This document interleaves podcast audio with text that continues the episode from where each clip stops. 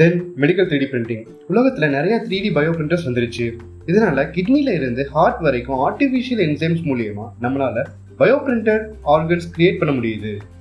Doctors என்ன சொல்றாங்கன்னா இன்னும் டென் இயர்ஸ்ல ஐந்து சதவீத உலக மக்கள் கிட்ட இந்த பயோ பிரிண்டட் ஆர்கன்ஸ் பொருத்தப்பட்டிருக்கும்னு எதிர்பார்க்கப்படுது இதனால மெடிக்கல் த்ரீ டி பிரிண்டிங் வளர்ச்சி அடையுதுன்னு நம்மளால பார்க்க முடிகிறது.